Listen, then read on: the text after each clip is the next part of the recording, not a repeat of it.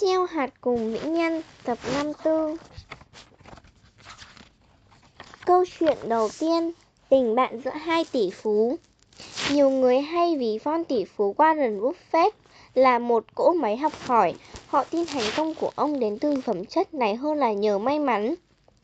Như cách mà ông vẫn thường khiêm tốn khi nói về mình. Còn Bill Gates tuy sớm từ bỏ việc học ở trường nhưng đã luôn không ngừng tự học từ cuộc sống. Bill Gates nhỏ hơn Buffett những 25 tuổi. Mối quan hệ giữa hai người không chỉ là tình bạn vong niên mà còn là tình thầy trò, cha con. Chính Bill Gates đã nói, trước một Warren trưởng thành, thông thái, tôi chỉ là một cậu bé miệng còn hôi sữa. Tuy nhiên, Buffett lại cho rằng, này, Cả hai chúng ta đang học hỏi nhau đấy chú. Trong tình bạn giữa hai tỷ phú, sự tương đồng về giá trị sống đóng vai trò cốt lõi. Cả hai cũng có cùng khát vọng mang lại lợi ích cho thật nhiều người trên thế giới. Chính điều đó đã giúp họ có thể đồng hành bền vững cùng nhau. Một minh chứng điển hình là việc Buffett ủng hộ 99% giá trị tài sản của mình vào quỹ từ thiện do Gates sáng lập mời ông tin vào ý nghĩa của hoạt động này, cũng như tin vào cách điều hành hiệu quả của Gates. Sự kết hợp của cả hai đã cho ra được một tổ chức từ thiện lớn nhất lịch sử. Quỹ đã quyên góp và giúp hàng loạt dự án phát triển xã hội, y tế, giáo dục và giảm nghèo đói trên toàn cầu. Bên cạnh sự đồng điệu về hệ giá trị, Buffett và Gates cũng có những điểm khác biệt nhất định. Nhưng về đam mê, sở trường và mục tiêu theo đuổi, trong khi Gates chuyên về công nghệ thì Buffett có thế mạnh trong tài chính. Khác biệt này cho họ có cơ hội được học hỏi từ đối phương. Cụ thể Buffett đã dạy Gates cách đầu tư hiệu quả, còn Gates thì chia sẻ cho Buffett lối tư duy theo những mô thức như trong lập trình. Từ cả những điểm giống bạn khác nhau, Warren Buffett và Bill Gates đã trở thành đôi tri kỷ, giúp nhau phát triển bản thân và cùng đi về lý tưởng. Bài học rút ra trong tình bạn, những điểm khác biệt về đam mê, sở trường, tính cách là cơ hội để mỗi người bổ sung và học hỏi lẫn nhau. Xong, sự đều điệu trong giá trị, sống mới là nền tảng cốt lõi cho tình bạn bền vững là và sâu sắc. Sẽ thật tuyệt vời nếu mỗi chúng ta kết nối với những người bạn thiện lành, cùng nhau sống, học và làm nên những điều ý nghĩa. Câu chuyện thứ hai Cách dùng tiền của nhà tỷ phú một lần Bill Gates lái chiếc xe hơi hạng sang đến tham dự hội thảo tại một khách sạn 5 sao danh tiếng của Mỹ. Người bảo vệ mặt trang phục trắng lịch sự cúi chào vị khách mới đến. Chào mừng quý ông đã đến khách sạn của chúng tôi. Tôi xin phép được bảo phí gửi xe xinh đẹp này. Tại đây là 100 USD một giờ ạ. Bill, Bill Gates nhẹ nhàng hỏi. Chào anh, cả nước Mỹ chỉ giữ xe với giá 20 USD, tại sao ở đây đến tận 100 USB Người bảo vệ đáp, vâng thưa quý ông, nếu nếu quý ông muốn gửi xe với giá 20 USD thì vui lòng đến nơi khác. Đây là niêm yết của khách sạn chúng tôi. Bill Quest dừng khoảng 3 giây như, uh, như để suy nghĩ, rồi nở một nụ cười trìu mến thay cho lời tạm biệt. Sau đó ông chậm rãi quay xe ngược trở ra. Một lúc sau Bill Gates tìm được một bãi gửi xe nhỏ gần đó rồi từ từ đi bộ đến khách sạn 5 sao. Đúng như ông nói, bãi xe này chỉ lấy giá 20 USD một giờ. Tại hội trường lớn nơi diễn ra hội thảo, sau khi lắng nghe những lời chia sẻ tâm huyết, Bill Gates quyết định tặng cho một quỹ thiện nguyện đang có mặt ở đó 300 triệu USD Hành động này nhằm tạo điều kiện duy trì và phát triển các hoạt động ý nghĩa cho cộng đồng.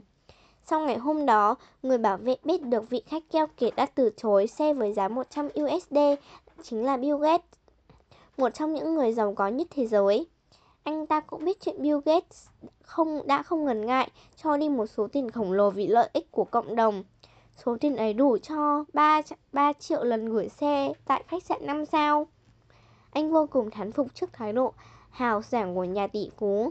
Đồng thời anh hiểu ra, muốn biết tầm vóc nhân cách của một người, không phải nhìn số tiền của họ. Có mà là nhìn vào cách họ sử dụng tiền vì nó cho thấy đức hạnh và trí tuệ của một con người. Bài học rút ra khi có được cái nhìn sâu sắc về đồng tiền, người ta sẽ phải giật mình khi biết được rằng sở hữu đồng tiền cũng là đang mang một trách nhiệm thật lớn lao. Không phải ai cũng may mắn có được một cuộc sống đủ đầy, dương giả, kiên chỉ đến với những người thật sự chân quý và biết cách sử dụng nó đúng đắn. Câu chuyện thứ ba Vĩ đại từ lòng vô tư Wilhelm Röntgen là một nhà vật lý, người có công khám phá ra sự bức xạ điện tử mà ngày nay chúng ta biết đến với cái tên X-quang. X-quang. Ông được trao giải Nobel vật lý đầu tiên. Tia X được sử dụng rộng rãi trong y học. Nó cung cấp chính xác những hình ảnh bên trong cơ thể, phục vụ hiệu quả cho công tác chẩn đoán và điều trị. Với khám phá này, Rogan đã cống hiến cho nền y học nhiều hơn bất cứ nhà vật lý nào khác trong lịch sử. Lịch sử. Chính vì vậy, TX còn được gọi theo tên ông như một cách ghi nhận xứng đáng, Theologian. Tuy nhiên, trước làn sóng tôn vinh mạnh mẽ mà thế giới dành cho Rogan, một nhà khoa học khác đã không ngăn nổi lòng nổ kỵ bằng mọi giá tranh công về phía mình. Ông ta đòi Rogan phải nhượng cho nửa cái tên để danh tính ông ta được xuất hiện trong cách gọi là tia X. Ông mình thảm đáp, tia X được gọi bằng tên ai tôi không hề quan tâm, tôi chưa bao giờ gọi những tên đó bằng tên mình, xin ông hãy trao đổi với những ai gọi nó như vậy. Rồi một lần, đại diện Cục Quân sự Đức tìm đến Rogan, dùng nhiều lợi ích hấp dẫn yêu cầu nhà khoa học nghiên cứu việc ứng dụng tia ích vào vũ trang. Ông ngay lập tức từ chối từ. Tiếp đến, người đại diện lại yêu cầu nhà khoa học đăng ký giữ độc quyền TX để nước ngoài không thể sử dụng. Ông cũng không đồng ý, ông muốn cả thế giới đều được hưởng thành tựu khoa học lớn lao này, nên đã phản bác. TX đang được dùng để phục vụ sức khỏe cho con người, còn việc sử dụng những tên này làm phương tiện phục vụ những mục đích chiến tranh là việc làm của những kẻ bệnh hoạn. TX thuộc về tất cả mọi người, thuộc về toàn nhân loại. Bài học rút ra Mọi thành quả mà chúng ta làm nên đều là kết hợp của rất nhiều yếu tố chứ không phải chỉ của riêng một cá nhân hay tổ chức nào. Khi hiểu sâu sắc điều này, chúng ta sẽ biết mang những thành quả đấy để hiến tặng cho cuộc đời mà không đòi hỏi sự công nhận hay tiền trả. Chính sự vô tư giản dị ấy lại là chứng tích của một nhân cách cao vời. Câu chuyện số 4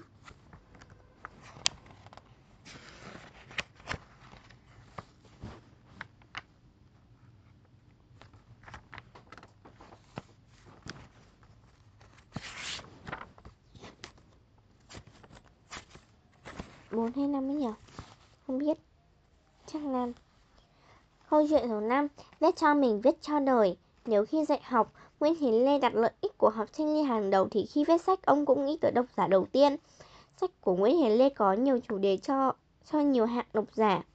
Từ người già tới thanh niên tới cả trẻ em nên khi viết mỗi tác phẩm ông luôn ý thức mình viết cho đối tượng nào rồi theo đó mà chọn cách diễn đạt cho dễ hiểu và cuốn hút nếu cần, ông viết thêm chú thích một cách cẩn thận. Khi chọn chủ đề để viết, Nguyễn Hiển Lê xem xét hai yếu tố, một là mang lại giá trị cho độc giả, hai là mang bản thân phải tâm đắc. Đây là nguyên tắc mà cũng là bí quyết của ông, như khi viết gương danh nhân, Nguyễn Hiển Lê lựa chọn những tâm hồn đẹp, nó cống hiến cho nhân loại và hội tụ ba gốc rễ, đạo đức, trí tuệ, nghịch lực.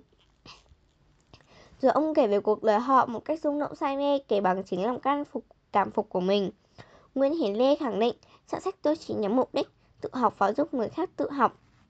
Ông không viết vì tiền hay danh tiếng, vì vậy mà dù viết có những đề tài xe bá rất chạy, nhưng chỉ cần nó gây hại cho độc giả, Nguyễn Hiền Lê nhất định không viết. Trái lại, có những chủ đề biết là kén người đọc, nhưng thấy bổ ích, Nguyễn Hiền Lê cũng không ngại viết.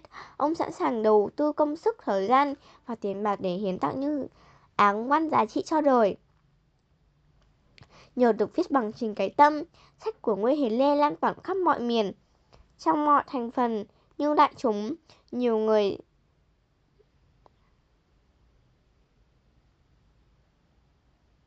nhiều người say mê đọc, học và xem Nguyễn Hiến lên như thầy. Thậm chí còn có không ít độc giả trung thành luôn chờ đợi và lấy nhiều tác phẩm trong kho hàng Nguyễn Hiến Lê làm sách gối đầu giường hay cho vào tủ sách tinh hoa. Sự đón nhận đó chính là kết quả của tinh thần phụng sự không điều nguyện cho lợi ích của con người và xã hội. Với Nguyễn Huyền Lê, viết không chỉ cho mình mà trên hết thảy. Viết là để cho đời. Bài học rút ra, sự học giúp con người mở mang tri thức, hoàn thiện bản thân, nhưng sự học chỉ sự trọn vẹn uh, thực sự trọn vẹn khi con người biết đem những gì học được để mang lại giá trị cho đời. Trong đó, chia sẻ lại tri thức của mình cho nhiều người cũng học cùng học là một cách phục sự cuộc đời đầy cao cả. Câu chuyện thứ sáu Chăm sóc Phật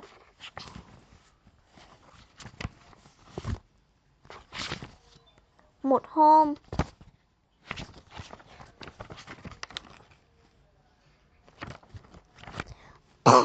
Một hôm, thầy Buddha và đệ tử là Anan ghé thăm một tu viện nhỏ nằm ở vùng ngoại ô hẻo lánh. Hai thầy trò đến bao giờ các vị tu sĩ đã ra ngoài khất thực. Bầu không khí thanh bình của tu viện bỗng chốc bị phá vỡ bởi tiếng ren phát ra từ một căn phòng nhỏ sập xệ, mùi hôi thối từ căn phòng bốc ra nồng nặc. Bất ngờ Buddha trông thấy một tu sĩ vẻ mặt tái nhợt, quần áo lấm lem, đang nằm co ro dưới đất, Mút ham bước đến đỡ vị tu sĩ ấy lên hỏi Thầy bị bệnh gì ạ? À? Giọng nói yếu ớt của vị tu sĩ trả lời Dạ thưa thầy Mút đa con bị kiết lị Không có ai chăm sóc cho thầy sao? Ban đầu cũng có người đến chăm sóc Nhưng người con hôi lắm Hôi hám Con lại không thể đi đúng Bệnh tình không thấy thuyên giảm Nên dần các anh em cũng rời đi chỗ khác Mút Hạ quay sang nhìn An Nan An Nan Thầy đi kiếm một ít nước Chúng ta hãy tắm, thay tắm rồi giúp thầy ấy An Nan làm theo lời thầy. Thầy Buddha tự mình tắm rửa. Thay quần áo mới cho vị tu sĩ, hai thầy trò quét tuốc, dọn rửa căn phòng đến khi hết mùi hôi, rồi mang quần áo bẩn ra xong giặt sạch. Một lúc sau, các vị tu sĩ trở về trông thấy Buddha mọi người mừng rỡ, chắp tay cung kính cúi chào. Sau một hồi thăm hỏi chuyện tu học, thầy Buddha nhẹ nhàng hỏi, này các thầy, vị tu sĩ đang nằm trong căn phòng kia đang bệnh gì vậy? Dạ, thưa thầy, Buddha, thầy ấy bị kết lị ạ. Có ai chăm sóc cho thầy ấy không? Lúc này cả căn phòng im bặt, mọi người trở nên bối rối trước câu hỏi của thầy Buddha. Buddha nhìn các vị tu sĩ một lúc rồi ôn tồn nói, Này các thầy, chúng ta đã đi tu và không còn được cha mẹ hay người thân chăm sóc mỗi khi chúng ta bị đau ốm như khi còn ở nhà nữa. Chúng ta ở đây là những người thân của nhau. Vậy nên nếu như chúng ta không chăm sóc cho nhau thì ai sẽ chăm sóc cho chúng ta đây? Chúng ta không thể thờ ơ, vô tâm trước sự khó khăn của người khác khi họ đang cần sự giúp đỡ của chúng ta. Này các thầy, nếu như tôi bị đau ốm thì các thầy có tình nguyện chăm sóc cho tôi không? hạ chúng con chắc chắn chăm sóc thầy Buddha. Vậy thì đúng nay, khi có ai trong số các thầy bị đau ốm, Xin các thầy hãy chăm sóc người ấy cho đến khi bình phục. Chăm sóc cho người ấy cũng như đang chăm sóc cho tôi vậy. Từng lời dạy quý máu của Buddha làm cho các vị tu sĩ ai nấy cũng phải cúi mặt. Trong lòng họ dâng trả lên một nỗi say rất khôn ngôi Từ hôm đó, Mọi người thay phiên nhau chăm sóc vị, tận tình vị, cho vị tu sĩ bị ốm đấy. Đến khi bình phục, Mọi người học theo gương thầy Buddha sống hết lòng sống nâng đỡ, hiểu và thương, xem nhau như người thân một nhà. Nhờ vậy, cuộc sống trong tu viện ngày càng trở nên yên bình, sự học tiến bộ không ngừng. Trong tâm, họ lúc nào cũng có được cảm giác thảnh thơi, ăn vui lạ thường.